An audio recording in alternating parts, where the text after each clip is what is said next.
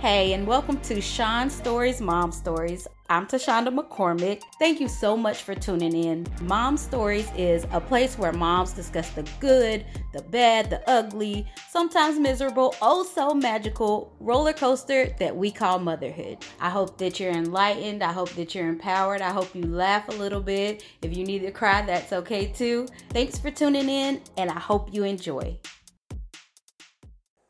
Hey, everybody. Today we're going to be discussing five strategies to dealing with when your child embarrasses you or acts out. And this is for smaller kids. So, number one, the first way to cope is to realize that you're not a mind reader. Okay? It may seem like you may feel embarrassed, like everyone's staring or everybody's talking about you, but in all actuality, you can't read other people's minds. They could be thinking, wow, I understand your struggle, girl. I understand what you're going through. You can't read people's minds. So try not to dwell on what other people are thinking because you're not the first mom to have this problem and you won't be the last. Number two, Remember, it's about your child. It's not always about you. It's hard to do that whenever you feel like as we said in the first one, that people are staring at you or judging you. But the most important thing is your child at that moment. So whether you're feeling irritated or angry, embarrassed, frustrated, just remember you have to focus on what your child needs at that time. You know better than anybody else what your child will need. So, if your child needs reassurance, if your ch- child is bored, if your child just needs to be ignored, don't worry about what other people might think of how you parent your child. We get so caught up in, as I said, thinking about what other people will think when we do what we do with our children instead of just worrying about what our child needs despite who's around. The third thing, on the other hand, is don't make excuses for your child.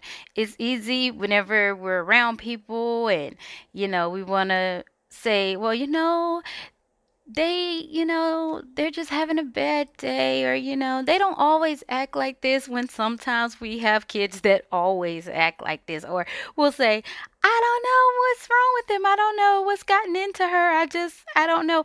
Don't make excuses for your child. If you know that this is a behavior that your child normally displays, just deal with it head on. When you make an excuse, people know that you're making an excuse you know your child like we said better than anybody else so don't make an excuse just if you want to if you feel like you're on the spot just say something like excuse me while I go take care of my child's needs or something like that. Don't just say he had a rough day at school or he's probably just having a hard time right now. Number 4 is have a plan. So, as I said before, you know your child. So if you know that every time you go to such and such's house, your child is going to spaz out.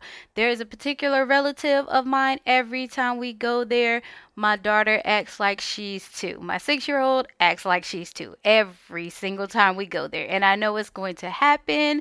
So instead of just going there, having the behavior happen and then fussing after it's done, come up with a plan. Come up with how we're going to combat this situation. I, since she's six now, before we go there, I have started explaining to her my expectations and I have them repeat I have her repeat them back to me so that I'm sure that we're on the same page and if we're in the situation and I see it start to happen, I'll say, you know, Faith, my expectations. And then she'll say, "Oh, right." And she'll get herself together. And I mean that might not work for every child, but whatever is going on, have a plan to combat it so you don't stress yourself out. Because when you don't have a plan and you know this is going to happen, so you're already at a heightened anxiety. You're already at a heightened anxiety. So then you're watching your kid for any little thing that could happen because you already are expecting it to happen. So then when it happens, you're like, explode. So try to dial it back and have a plan in place for the situations before they arrive. And number five is using avoidance or escape strategies. So, say your child always, say your child hates crowds. My two year old hates crowds. If she didn't want people around for her birthday, she just was like, no, mom, even at two, like, there's too many people.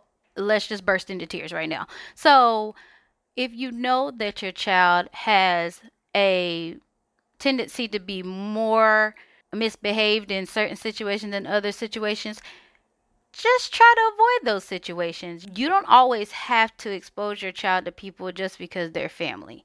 If your child feels uncomfortable around a certain group of people, don't take your child there. And family, they'll guilt trip you into we have not seen the child. You have not seen the child. And I mean, your top priority is your child's well being and their safety. Of course, you trust your family. Of course, your children will be perfectly safe with them with no harm done. But if your child amps up every time they go around certain people, your first priority is make sure that your child knows that they are secure with you as their mother. You you know in your mind that they're safe. The relatives know that they're safe, or whoever it may be, friends, uh, daycare situations.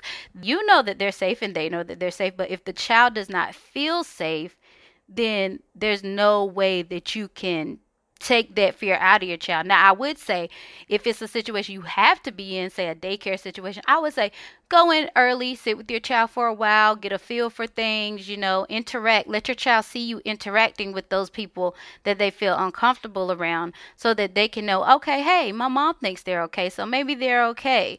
And I'm not saying completely alienate your kid from their family because they cry a little, but I'm saying if if they have distant relatives or if they have a personality where it takes them a little while to get used to people, they're going to look to you to know that they're safe. I would say just stay around so that they can feel comfortable. My oldest daughter, she's pretty much like, I'm to go with anybody. Hello, friend. Everybody's my friend. Hello, friend, friend, friend, friend, friend, friend.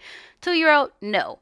I have to get to know you. You need to sit like six feet away and I can watch you for a little bit, see what you're going to do before I'm going to be friendly with you. So I remember once I was dropping her off with a relative. I had an appointment or something and I was running late. So I was just like, okay, here's the bag, here's the baby. And she flipped out. I mean, so I slowed down a little bit and I thought about it. I went in, I sat down, and you know she was clinging to me at first and i'm talking to the relative and we're laughing and stuff and i called the appointment people and told them i'd be like 10 minutes late and within like five minutes she walked from my lap and went over on over to the relative's lap.